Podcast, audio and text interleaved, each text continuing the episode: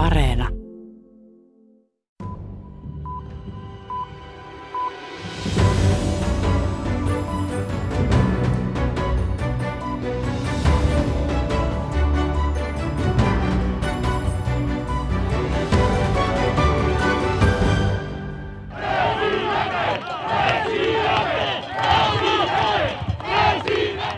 Kanarian saarilla osoitettiin viime viikolla mieltä meritse Afrikasta tulleita siirtolaisia vastaan.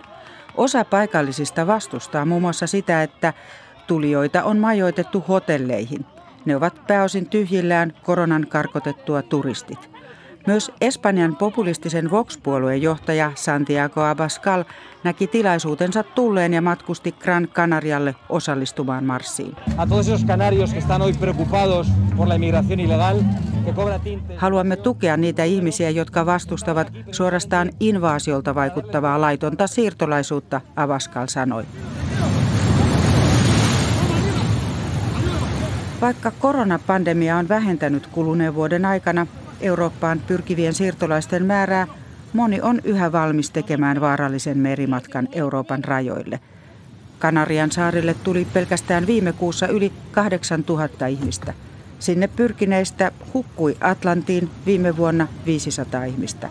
Välimereen hukkuneita on tänä vuonna ainakin tuhat. Yksi siirtolaisten kohde on Sisilian saari Italiassa.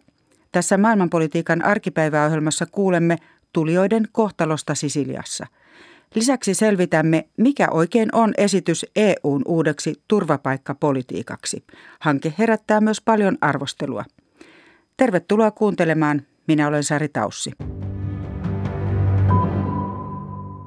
Italia on Välimeren yli Eurooppaan pyrkivien ensimmäisiä kohdemaita. Tänä vuonna Italiaan on tullut yli 32 000 ihmistä, suuri osa pohjoisafrikkalaisia. Toimittajamme Jenna Vehviläinen selvitti, miten Italian vastaanottojärjestelmä toimii, osin vastoin Euroopan unionin lakeja. Keskellä Palermon kaupunkia sijaitsee monikulttuurinen Ballaron kaupungin osa. Täällä monet eri kansallisuudet elävät vieri vieressä.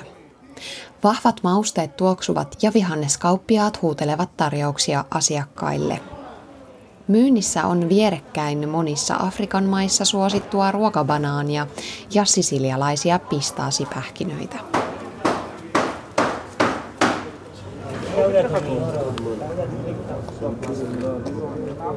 Keskellä Ballaroota sijaitsevat myös Porco Rosso-nimisen yhdistyksen tilat. Monet sisilialaisiin satamiin välimereltä pelastetuista ihmisistä tulevat tänne hakemaan neuvoja, joita eivät saa viranomaisilta. Näin teki myös gambialainen Batch Mbalo saavuttuaan Sisiliaan syksyllä vuonna 2015. Mbalo on yksi niistä, joka sai satamassa käteensä italian kielisen käännytyspaperin. About that seven days paper, I just find that right here. I, I, when I came to Porco Rosso, they explained to me what should I do.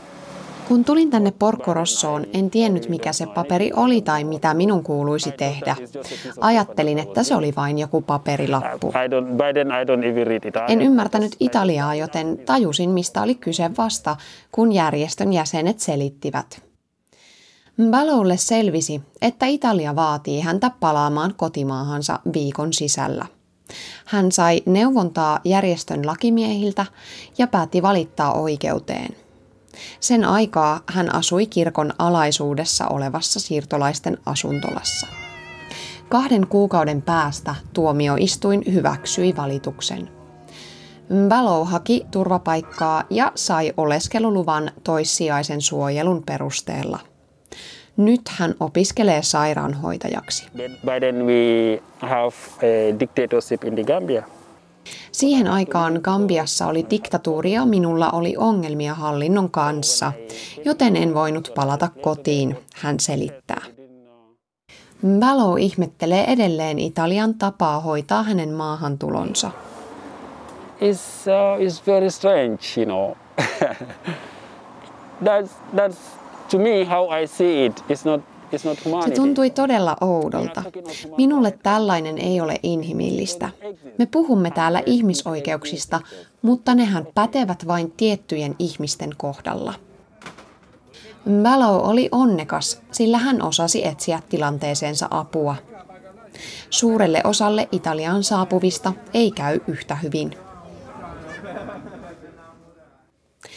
Niin sanottu seitsemän päivän käännytyspaperi on dokumentti, joka on kuulunut Italian tapoihin hoitaa Välimeren ylitulevien vastaanottoa viimeisten viiden vuoden aikana.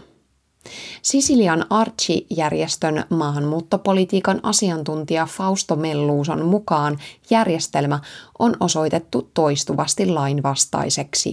E che quando queste persone che hanno questo foglio di respingimento differito fanno ricorso e quindi chiedono a un giudice di verificare la legittimità... Niistä käännytyspaperin saaneista, jotka valittavat oikeuteen pyytäen tuomaria vahvistamaan paperin lainvoimaisuuden, noin 90-95 prosentin kohdalla käännytys perutaan. Melluuson mukaan ongelma on se, että käännytyspaperin saajalta evätään mahdollisuus hakea turvapaikkaa, mikä on ihmisoikeus. Sebbene il foglio nelle sue ultime versioni in realtà dica che il soggetto non vuole fare richiesta d'asilo, Paperissa sanotaan, että tulija ei halua hakea turvapaikkaa. Tiedämme pitkästä kokemuksesta, että tämä ei ole totta. Todellisuudessa viranomaiset eivät anna tulijoille tietoja oikeuksista, ja tämän seurauksena he eivät ymmärrä, mistä paperissa on kyse, tai edes sitä, että heillä olisi mahdollisuus hakea turvapaikkaa. Se, kuinka paljon käännytyspapereita Italiaan tulijoille jaetaan, riippuu monesta tekijästä – Siihen vaikuttavat esimerkiksi Italian muuttuvat maahanmuuttopoliittiset linjaukset ja Välimeren ylittäjien määrä sekä alkuperä. Erityisesti pohjoisafrikkalaistaustaiset ihmiset pyritään sulkemaan turvapaikkajärjestelmän ulkopuolelle käännytyspaperin avulla. Joskus papereita saavat myös esimerkiksi gambialaiset ja nigerialaiset. Noi abbiamo in realtà via via ucciso il diritto d'asilo per come lo conoscevamo. Päättämällä mielivaltaisesti, ketkä saavat ja ketkä eivät saa hakea turvapaikkaa, olemme tappaneet universaalin ihmisoikeuden hakea turvapaikkaa. Sen sijaan jokaisen turvapaikkahakemus pitäisi käsitellä yksilöllisesti, Melluuso sanoo. Asiantuntija-arvioiden mukaan esimerkiksi tunisialaisista vain noin joka kymmenes palaa kotimaahansa saatuaan käännytyspaperin. Yhtä pieni osa saa apua ja tekee siitä valituksen. Valtaosasta tulee paperittomia lainsuojattomia. Moni päätyy orjapalkalla töihin Italian maatiloille. Toiset jatkavat matkaansa kohti pohjoisempia Euroopan maita.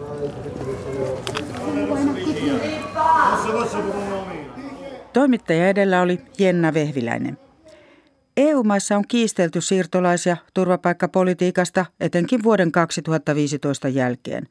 Silloin Eurooppaan tuli meritse yli miljoona ihmistä. Sittemmin tulijoiden määrä on vähentynyt vuosittain ja tänä vuonna koronapandemian aikana laskenut edelleen jonkin verran. Silti tulijoita riittää. EUssa niin sanottu Dublin-menettely ei ole toiminut, siis se, että tulijoiden hakemukset käsiteltäisiin ensimmäisessä maassa. EUn komissio teki syyskuussa esityksen perinpohjaiseksi turvapaikka- ja maahanmuuttolainsäädännön uudistamiseksi nimellä New Pact on Migration and Asylum, suomeksi maahanmuutto- ja turvapaikkasopimus. Neuvotteleva virkamies Katri Niskanen sisäministeriöstä selvittää, mihin ehdotuksella pyritään tämän se, sanotaanko kova ydin on kuitenkin vastaaminen siihen, mitä jo silloin 2015 ja 2016, kun tuli EU-jäsenmaihin suuret määrät turvapaikanhakijoita ja järjestelmä kriisiytyi siinä mielessä, että henkilöitä ei pystytty rekisteröimään, vaan tai kaikkia henkilöitä, jotka tulivat, ei pystytty rekisteröimään, vaan heitä siirtyi sitten hyvinkin hallitsemattomasti eteenpäin jäsenmaiden alueella. Ja tähän kriisiin vastaamiseksi komissio antoi jo vuonna 2016 laajan lainsäädäntöpaketin, jolla oli tarkoitus uudistaa tätä järjestelmää siten, että tulevia kriisejä varten oltaisiin paremmin varauduttu ja, myöskin se vastuu jaettaisiin tasaisemmin jäsenmaiden välillä. EUn komission aiemmat ehdotukset eivät ole menneet läpi, sillä kaikki jäsenmaat eivät halua ottaa vastuuta turvapaikanhakijoista etunenässä Unkari, Puola ja Tsekki. Ja miten komissio sitten pyrkii nyt siihen vastaamaan, niin on, on se, että yhtäältä rakennetaan sitä, sitä ulkorajaa, toimintaa vahvemmaksi. Eli tässä on nämä kaksi ehdotusta, säädösehdotusta. Yhtäältä tämä seulonta, joka käytännössä tarkoittaa sellaista tiedonkeruu- ja rekisteröintivaihetta siinä heti rajaylityksen jälkeen. Ja sitten tämä rajamenettely, joka ei ole sinällään uusi asia, on jo nykyään EU-lainsäädännössä, mutta sitä ei ole välttämätöntä jäsenmaissa ottaa käyttöön ja Suomessa esimerkiksi ei ole otettu, jolla sitten pyritään siihen, että sellaiset hakijat, joilla se suojelun saamisen todennäköisyys on, on vähäinen, niin heidän asiansa sitten tietyissä tilanteissa käsiteltäisiin siellä rajan tuntumassa nopeasti ja myöskin sitten se palautus pitäisi onnistua vastaavasti myös nopeasti. Juuri hakijoiden seulonta ja niin sanottu rajamenettely on herättänyt paljon kysymyksiä. Ajatus on, että turvapaikkahakemukset käsiteltäisiin EUn rajojen ulkopuolella, vaikka konkreettisesti hakijat olisivatkin jo maan sisällä, esimerkiksi vastaanottokeskuksissa. Hakijat jaettaisiin kahteen ryhmään. Nopeutettuun ryhmään joutuisivat esimerkiksi ne, jotka tulevat maista, joiden kansalaisista alle 20 prosenttia on aiemmin saanut turvapaikan. Nopeutetussa menettelyssä hakemukset tulisi käsitellä 12 viikossa. He, he ohjautuista, heidän hakemuksensa ohjautuisi tässä rajamenettelyssä käsiteltäväksi. Ja siinä on tosiaan 12 viikkoa on se käsittelyaika. Silti se, on, se vaatii resurssointia, se on aivan selvä. Että se ei niin kuin sormia napsauttamalla se ei tapahdu. Ja siinä pitää tosiaan myös se valitusaste sitten olla organisoitu sillä tavalla, että, että se, se hakemuksen käsittely loppuun asti onnistuu 12 viikossa. Tässä on tärkeää korostaa juuri se, että tämä rajamenettely ei tarkoita sitä, että henkilö saisi ikään kuin jonkun pysyvän arvion siitä, että, että, että ei tarvitse suojelua siinä vaiheessa, kun hänet ohjataan tai hänen hakemuksensa ohjataan rajamenettelyyn. Että tämä rajamenettely ei millään tavalla niin mullista sitä ajattelua, mikä meillä jo nyt on, että hakemuksia käsitellään erilaisissa putkissa, mutta niitä kaikki, niihin kaikkiin kuitenkin kohdistuu ne oikeusturvavaatimukset. Esimerkiksi pakolaisten auttamiseen ja lainsäädäntöön perehtynyt pakolaiskeskus pitää tätä 12 viikon aikarajaa kyseenalaisena. Epäillään, että hakijoiden tapauksia ei pystyttäisi tässä ajassa aidosti selvittämään. Myös maiden jaottelemista pidetään ongelmallisena. Tällainen rajamenettely olisi Suomessa uusi asia. EU on aiemmin pyrkinyt siihen, että vastuuta turvapaikanhakijoista jaettaisiin ja ihmisiä siirrettäisiin etelästä pohjoisemmas tiettyn laskukaavan mukaan, mutta tämä ei ole toiminut. Nyt komissio jo tavallaan tiesi, että se ei todennäköisesti tule menestymään, koska niin moni jäsenmaa sitä vastustaa. Että he pyrkivät tämmöiseen vähän niin kuin keskitien ratkaisuun. Eli sinällään se solidaarisuuden osoittaminen olisi pakollista, ja tällä nyt pyritään juuri sitä Välimeren maiden tilannetta helpottamaan, mutta sinne jäisi kuitenkin joustoa sitten niihin tuen osoittamisen muotoihin. Eli nämä, tämä kuuma peruna, eli, eli nämä henkilöiden sisäiset siirrot, ei olisi siten pakollinen muoto. Nyt sellaiselle maalle, joka ei halua vastaanottaa turvapaikanhakijoita tai oleskeluluvan saaneita, tarjottaisiin mahdollisuus osallistua palautuksiin tai antaa jotakin materiaalista apua. Eli että tuetaan käytännössä esimerkiksi nyt Kreikasta sitten henkilöiden palauttamista sinne lähtömaihin. Tällä komissio nyt pyrkii tosiaan siihen ikään kuin keskelle riitaa laittamaan tämän ehdotuksensa sillä lailla, että, että siitä saataisiin ainakin keskustelut taas käyntiin, koska tätä on niin monta vuotta jo tästä väännetty jäsenmaiden välillä, että pakko oli keksiä jotain uutta. Sisäministeriön neuvotteleva virkamies Katri Niskanen myöntää, että tämän niin sanotun solidaarisuuden osoittaminen voi olla hankalaa siihen haluttomien maiden kohdalla. Maahanmuuttoa on pitkään tutkinut tuoreen kirjan Euroopan rajoista kirjoittanut saksalainen Gerald Knaus. Hän työskentelee ajatushautomossa nimeltä European Stability Initiative – sen tutkimuskohteena on kehitys, joka uhkaa vakautta, demokratiaa ja ihmisoikeuksia Euroopassa. Viime vuosina keskiössä on ollut juuri maahanmuutto. In recent years, this issue has been uh, one of the major um, topics that far right or anti-liberal forces in Europe could exploit. Jotkut äärioikeistolaiset, kuten Unkarin pääministeri Viktor Orban, käyttävät hyväkseen eurooppalaisten kansalaisten pelkoa ja väittävät, että ainut tapa suojella rajoja on hylätä vuosikymmeniä voimassa olleet sopimukset. And in 2015 he made a very clear speech um, to his party in September saying that the refugee crisis was a great opportunity for a, an identity crisis that he welcomed, and that was the identity crisis of liberal Europeans who believed in universal human rights. Knaus ottaa esimerkiksi Orbanin puheen vuodelta 2015. Orban sanoi, että pakolaiskriisi tarjoaa erinomaisen tilaisuuden identiteettikriisiin, ja sillä hän tarkoitti niiden ihmisten maailmankuvaa, jotka uskovat ihmisoikeuksiin. EUn komission esitystä turvapaikkajärjestelmän uudistamiseksi Knaus kommentoi sanomalla, että uudistusta tarvitaan juuri siksi, että rikomme kansainvälistä lakia päivittäin. People being put on little plastic boats and pushed back into Turkish waters when they have already reached the Greek islands, which has been ongoing for months now and everybody knows it. Uh, this is the end of the refugee convention. Ihmisiä laitetaan pieniin muoviveneisiin ja työnnetään takaisin merelle, jos he ovat sattuneet pääsemään esimerkiksi jollekin Kreikan saarelle. Käytännössä tämä merkitsee YK pakolaissopimuksen loppua. Tällä hetkellä eväämme mahdollisen turvapaikan tarvitsevilta ihmisiltä kansainvälisen sopimuksen mukaisen suojan, Knaus sanoo. Gerald Knaus ajatushautomo ESIstä arvostelee kuitenkin nyt vireillä olevan lakipaketin yksityiskohtia – it suggests things without understanding where the real root of the problem is. For example, uh, it says that we should have faster procedures and, and foresees 12 weeks for a first instance decision for some who arrive. Siinä tehdään ehdotuksia tajuamatta, mikä on ongelman ydin. Knaus ottaa esimerkiksi ehdotetun nopeutetun prosessin, jossa hakemukset pitäisi käsitellä 12 viikossa. Hän muistuttaa, että jo nyt nopeaa menettelyä vaaditaan monissa jäsenmaissa. They are supposed to make decisions in, in Greece uh, within a few days. They are supposed to make decisions in Spain within four days. The problem is not the law. We don't need a new law on fast procedures. Jo nyt on määrätty, että Kreikan saarilla päätökset pitäisi tehdä muutamassa päivässä, samoin Espanjassa. Mitään uusia lakeja ei hänen mukaansa tarvita. Pitäisi vain noudattaa nykyjärjestelmää ja taata sille riittävät resurssit. The resources, the caseworkers, the translators, the lawyers, so that a decision doesn't take, as in Spain, a year, two years, three years. Tarvitsemme tutkijoita, kääntäjiä ja lakimiehiä, jotta turvapaikanhakuprosessi ei kestä vuotta, kahta tai kolmea, kuten nyt tapahtuu.